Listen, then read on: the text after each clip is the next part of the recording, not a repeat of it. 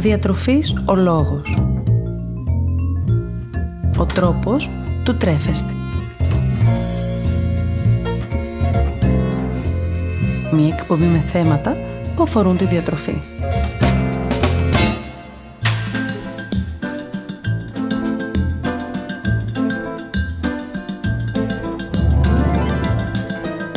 Καλησπέρα σας.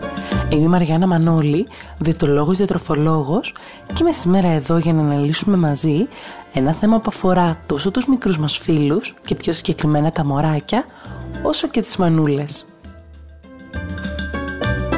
Το θέμα αυτό δεν είναι άλλο από το μητρικό θυλασμό. Ο μητρικός θυλασμός είναι μια διαδικασία που συνήθως γίνεται αυτόματα ακόμα και από τις νέες μανούλες και πρόκειται για το δώρο της φύσης για τους μικρούς μας φίλους. Ποια είναι η αξία του, τι ωφέλη έχει ο μετρικός θυλασμός τόσο για το βρέφος όσο και για τη μητέρα; Πώς μπορώ να διευκολύνω τη διαδικασία; Είναι μερικά από τα ερωτήματα που μαζί σήμερα θα συζητήσουμε. Πριν ξεκινήσουμε, αυτό που θα ήταν συνετό να αναφέρουμε είναι ότι ουσιαστικά η ευρεφική ηλικία για την οποία και θα μιλήσουμε αποτελείται από δύο στάδια. Το πρώτο στάδιο έχει να κάνει με τη διατροφή του βρέφους κατά τους πρώτους έξι μήνες της ζωής του, ενώ το δεύτερο στάδιο με τη διατροφή του βρέφους το δεύτερο εξάμεινο της ζωής του. Σε αυτήν την εκπομπή θα αναφερθούμε στο πρώτο στάδιο, στους πρώτους έξι μήνες. Ουσιαστικά σε αυτό που συστήνεται δηλαδή, στο μητρικό θυλασμό, ενώ σε επόμενες εκπομπές θα αναλύσουμε τη διατροφή των μικρών μας φίλων τόσο κατά το δεύτερο στάδιο της βρεφικής ηλικίας, όσο και τη διατροφή τους σε μετέπειτα ηλικίες. Ο μητρικός θυλασμός τώρα, για να ξεκινήσουμε, αποτελεί την πρώτη επαφή της μητέρας με το παιδί ενώ είναι υπεύθυνος για το συναισθηματικό δέσιμο που αναπτύσσεται μεταξύ των δύο. Ο Παγκόσμιος Οργανισμός Υγείας θεωρεί το θυλασμό ως το ιδανικό μέσο για να καλυφθούν οι διατροφικές ανάγκες ενός παιδιού και συνεπώς συστήνει τον αποκλειστικό θυλασμό του παιδιού για τους πρώτους έξι μήνες της ζωής του. Ενώ για τα επόμενα δύο ή και περισσότερα χρόνια συστήνεται η ταυτόχρονη κατανάλωση μετρικού γάλακτος με εισαγωγή παράλληλα νέων τροφίμων. Πάμε τώρα να δούμε ποια είναι τα ωφέλη του μετρικού θυλασμού τόσο για το παιδί όσο και για την ίδια τη μητέρα. Ας ξεκινήσουμε με το παιδί. Ο θυλασμός φαίνεται πως έχει προστατευτική δράση ενάντια στις λοιμώξεις τόσο κατά τη βρεφική ηλικία όσο όμως και στη μετέπειτα ζωή του παιδιού εξαιτίας των ανοσολογικών και αντιβακτηριδιακών ιδιωτήτων του μητρικού γάλακτος. Αλλά εξαιτίας και της μη έκθεσης των παιδιών σε παθογόνους μικροοργανισμούς, όπως συμβαίνει δηλαδή κατά τη διάρκεια της προετοιμασίας γάλακτος τύπου φόρμουλα. Εκτός από την προστασία που παρέχει στα μωρά, μειώνει τις επιπλοκές που μπορεί να εμφανιστούν σε πρόωρα νεογνά, γι' αυτό και ο θυλασμός σε τέτοιες περιπτώσεις είναι ακόμα πιο σημαντικός. Επίσης, φαίνεται πως ο θυλασμός προστατεύει τα μωρά από το σύνδρομο του ευνίδιου βρεφικού θανάτου. Ακόμη, σε πολλές μελέτες έχει φανεί συσχέτιση του θυλασμού με προστατευτική και προληπτική δράση κατά του άσθματος, το νόσο του εντέρου όπως η κοιλιοκάκη, η αλκόδη σκολίτιδα και άλλες, αλλά και κατά των καρτεγγειακών παθήσεων, της δυσλιπιδεμίας και της υπέρτασης. Όσο μεγαλύτερη είναι η διάρκεια του θυλασμού, τόσο πιο μειωμένες είναι οι πιθανότητες για αύξηση του βάρους και άρα ανάπτυξη παχυσαρκίας στην παιδική αλλά και στη μετέπειτα ενήλικη ζωή του. Ορισμένες αναφορές έχουν γίνει και για πρόληψη του μωρού ενάντια στο σακχαρόδι διαβήτη τύπου 1 και 2 σε διάφορες μορφές καρκίνου αλλά και σε άλλα νοσήματα. Τέλος, Ο θυλασμός έχει σαν κύριο στόχο την καλή ανάπτυξη του μωρού και το συναισθηματικό δέσιμο ανάμεσα στη μητέρα και το μωρό, ενώ παράλληλα ενισχύει τόσο την όραση όσο και την ψυχοκινητική ανάπτυξη του μωρού μας. Για τη μητέρα τώρα. Αρχικά ο θυλασμός αποτελεί έναν εύκολο και γρήγορο τρόπο ώστε να μπορέσει να ταΐσει το βρέφος αφού μπορεί να πραγματοποιηθεί σε οποιοδήποτε μέρος και σε οποιαδήποτε ώρα χωρίς ιδιαίτερη προετοιμασία και χωρίς κίνδυνο τυχόν επιμόλυνσης. Ο θυλασμός προστατεύει τη γυναίκα από τον καρκίνο του μαστού και κατά την προεμινόπαυση και μετά την εμινόπαυση αλλά και από τον καρκίνο των οθικών. Προστατεύει επίσης τη μητέρα από οστεοπόρωση Οι ορμονικές αλλαγές που προκύπτουν από το θυλασμό βοηθούν τη μητέρα να επανέλθει αμέσως μετά τη γέννα. Ανάλογα τη συχνότητα, την ένταση και τη διάρκεια του θυλασμού, τόσο μειώνοντας και την απώλεια αίματος που ενδεχομένως να έχει η μητέρα, όσο και επαναφέροντας τη μήτρα σε φυσιολογικό επίπεδο. Βοηθάει στην απώλεια του βάρους της μητέρας μετά τη γέννα, αφού ο οργανισμός καταναλώνει 500 με 640 θερμίδες επιπλέον ανά ημέρα. Είναι λοιπόν ο τρόπος που έχει η φύση για να χάνει η μητέρα το βάρος που έχει βάλει κατά τη διάρκεια της κοίησης. Μειώνει την κατάθλιψη που μπορεί να εμφανιστεί μετά το τοκετό και ενισχύει το δέσιμο μεταξύ μητέρας και βρέφους. Παρ' όλα αυτά, ο θυλασμός δεν αποτελεί πάντοτε εύκολη υπόθεση, κυρίως λόγω της έλλειψης παραγωγής γάλακτος. Αυτή με τη σειρά της, η έλλειψη παραγωγής γάλακτος δηλαδή, φαίνεται να οφείλεται σε τέσσερις κυρίως αιτίες. Μιλάμε λοιπόν είτε για διαταραχές του αίματος της μητέρας, είτε για διάφορους παράγοντες που σχετίζονται με τον ιστό του μαστού, ψυχολογικούς αλλά και φυσικούς είτε και για τη διατροφή της μητέρας όταν αυτή είναι σε λάθος ποσότητα, αυξημένη ή μειωμένη ή και χαμηλής ποιότητας. Άλλες αιτίες φαίνεται να είναι η χρήση αντισυλληπτικών φαρμάκων ή η χορήγηση ορμονών, κάποια ασθένεια που μπορεί να έχει η μητέρα και έτσι να παρουσιάζει πυρετό ή και κάποια μορφή μαστίτιδας ή και η λήψη άλλων φαρμάκων που μπορούν να επηρεάσουν το θυλασμό. Ακόμη, μία αιτία έλλειψης παραγωγής γάλακτος είναι η πιθανότητα νέας εγκυμοσύνης, η προσπάθεια της μητέρας να δημιουργήσει ένα πρόγραμμα στη διατροφή του μωρού της ή και ο συνδυασμός του θυλασμού με ταυτόχρονη χορήγηση ξένου γάλακτος σε τέτοιο βαθμό όμως που η χρήση μποκαλιού να είναι αρκετά αυξημένη.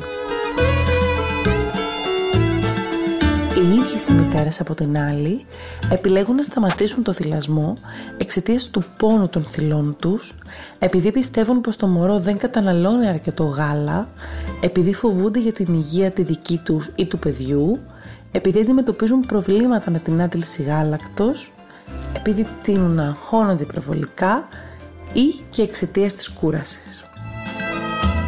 Και φυσικά, επειδή ακριβώς κάθε περίπτωση είναι διαφορετική, τότε μπορεί η αιτία να μην είναι μία, αλλά να μιλάμε για έναν συνδυασμό ανάμεσα σε άλλες πολλές. Σε έρευνες που έχουν πραγματοποιηθεί, φαίνεται πως περισσότερες πιθανότητες να θυλάσουν έχουν όσες γυναίκες το ήθελαν πραγματικά και τελικά το προσπάθησαν παρά τις δυσκολίες.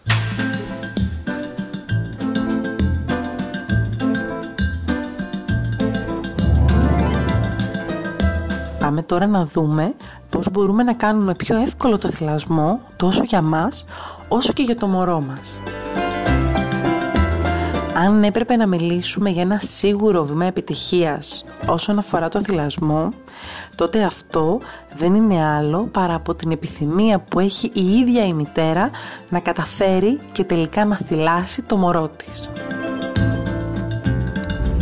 Από εκεί και πέρα υπάρχουν κάποιες μικρές συμβουλές που θα μπορούσαμε να δώσουμε ώστε να μπορέσουμε να βοηθήσουμε τόσο τη μητέρα όσο και το βρέφος να καταφέρουν να βρουν τελικά μια κοινή γραμμή και να επιτευχθεί ο θυλασμός.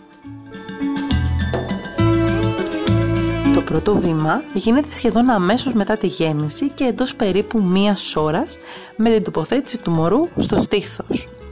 Η διαδικασία αυτή, μέσω της κίνησης που κάνει το στόμα του μωρού, δίνει στο σώμα την εντολή για την έκρηση κάποιων ορμονών και συγκεκριμένα των ορμονών οκυτοκίνης και προλακτίνης, ώστε να μπορέσουμε να έχουμε ενεργοποίηση της παραγωγής του μητρικού γάλακτος.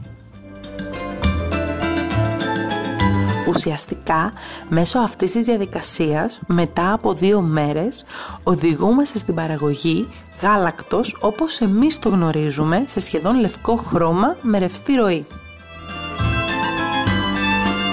Το πρώτο διάστημα λοιπόν είναι σημαντικό να τοποθετούμε το μωρό στο στήθος κάθε φορά που το ίδιο το μωρό το ζητάει.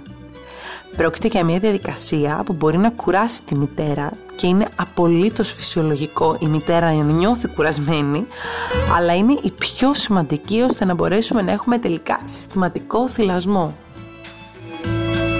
Γι' αυτό το λόγο θα ήταν καλό όσοι βρίσκονται στο οικείο περιβάλλον της μητέρας, από το σύζυγο μέχρι τους γονείς, αλλά και άλλα άτομα, να προσπαθούν να δίνουν στη μητέρα το χρόνο που χρειάζεται μέσα στην ημέρα για να ξεκουράζεται επαρκώς. Εξίσου πολύ σημαντικό είναι οι νέες μανούλες να μην προσπαθήσουν να εφαρμόσουν μαζί όλες τις συμβουλές που θα τους δώσουν τόσο άνθρωποι του οικείου περιβάλλοντος όσο ακόμα και άτομα του νοσοκομείου. Η ενημέρωση είναι απαραίτητη. Οι συμβουλές από όλους είναι καλοδεχούμενες, αλλά η μητέρα θα πρέπει να κρίνει και να αποφασίσει το πώς θα αντιδράσει, έχοντας πάντα σαν γνώμονα το καλό του ίδιου του μωρού.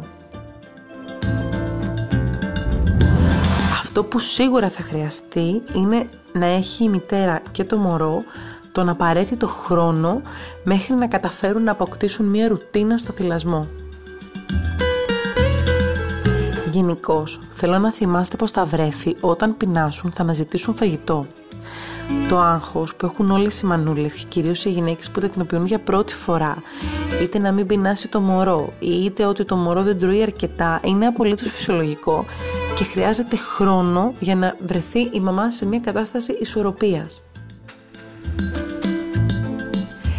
Εφόσον παρατηρούμε τώρα την ανάπτυξη του βρέφους με το γιατρό μας, σύμφωνα με τις καμπύλες ανάπτυξης, και βλέπουμε ότι βρίσκεται σε φυσιολογικά επίπεδα, δεν θα πρέπει να μας αγχώνει το εάν το μωρό σητίζεται επαρκώς. Δώστε ιδιαίτερη προσοχή, στην αρχή τουλάχιστον, σε αντικείμενα που μπορεί να προκαλέσουν σύγχυση θυλών στα βρέφη, όπως το πιπερό ή οι πιπίλες και φυσικά φροντίστε να τηρείτε όσο μπορείτε τους κανόνες υγιεινής.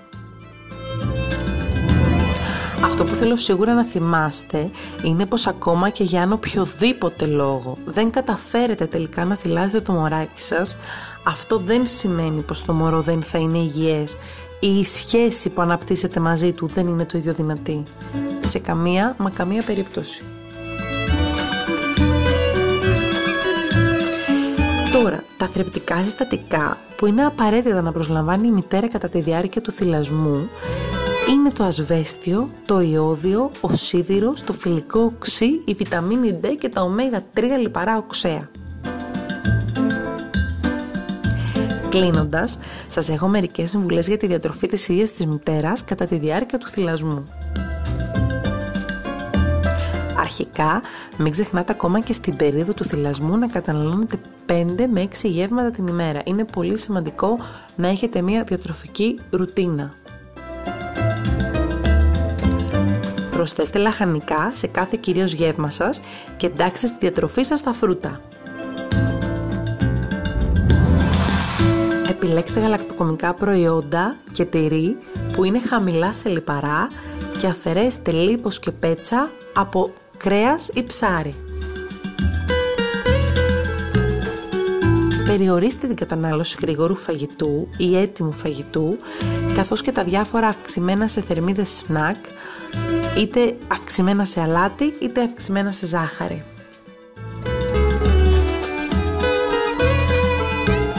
Έχετε μια ισορροπημένη διατροφή και επιλέξετε πάντα τα τρόφιμα που καταναλώνετε μέσα από μια ποικιλία τροφίμων. Αυξήστε την πρόσληψη υγρών μέσα στη μέρα σας γιατί είναι πάρα πολύ σημαντικό ιδίως από τη στιγμή που θυλάζετε και μετά. Περιορίστε την καφεΐνη. Είναι πολύ πιθανόν η καφέινη να περάσει στο μετρικό γάλα και έτσι το μωρό να είναι ανήσυχο ή να έχει θέματα της κοιλιότητας. Επιλέξτε λοιπόν ροφήματα χωρίς καφέινη, είτε πρόκειται για καφέ, είτε για θεψίματα, είτε για αναψυκτικά. Αν θέλετε να καταναλώσετε καφέ, τότε σε καμία περίπτωση μην υπερβείτε τα δύο φλιτζάνια την ημέρα, ενώ δώστε χρόνο στο σώμα σας να αποβάλει την καφέινη πριν τον επόμενο θυλασμό. Αποφύγετε το κάπνισμα. Οι βλαβερές ουσίες που βρίσκονται στο τσιγάρο μπορούν να περάσουν στο μητρικό γάλα και να έχουν αρνητικές επιπτώσεις στην υγεία του μωρού. Προσπαθήστε μάλιστα να αποφύγετε να καπνίζετε και σε χώρους που χρησιμοποιεί το ίδιο το μωρό. Περιορίστε την κατανάλωση αλκοόλ και επιλέξτε εάν καταναλώσετε τελικά να το κάνετε με αρκετή χρονική απόσταση από τον επόμενο θυλασμό. Αποφύγετε την κατανάλωση προϊόντων που περιέχουν σόγια ή την χρησιμοποιούν σαν βάση. Τέλος, αν θέλετε να χάσετε το βάρος που βάλετε κατά τη διάρκεια της εγκυμοσύνης, τώρα, στη διάρκεια του θυλασμού, μπορείτε να το κάνετε. Πάντοτε όμως, χωρίς να κάνετε ακραίες προσπάθειες που μπορεί να δυσκολέψουν τη διαδικασία του ίδιου του θυλασμού.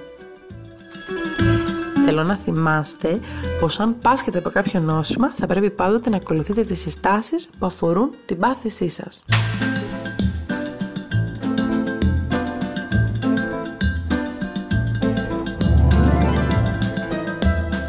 Συμβουλή μου σήμερα δεν θα μπορούσε να είναι παρά προς τις νέες μανούλες. Ενημερωθείτε τόσο πριν όσο και μετά το τοκετό για όλα τα ωφέλη του θυλασμού και επιλέξτε για εσάς και το μωρό σας αυτό που θεωρείτε καλύτερο. Δώστε πολύ μεγάλη σημασία στο ένστικτό σας. Καμία γυναίκα δεν γεννήθηκε γνωρίζοντας εξ αρχής τι θα πρέπει να κάνει. Παρ' όλα αυτά, κάθε γυναίκα με την έναρξη της μητρότητας μπορεί να επιλέξει σωστά τόσο για την ίδια όσο και για το μωρό της.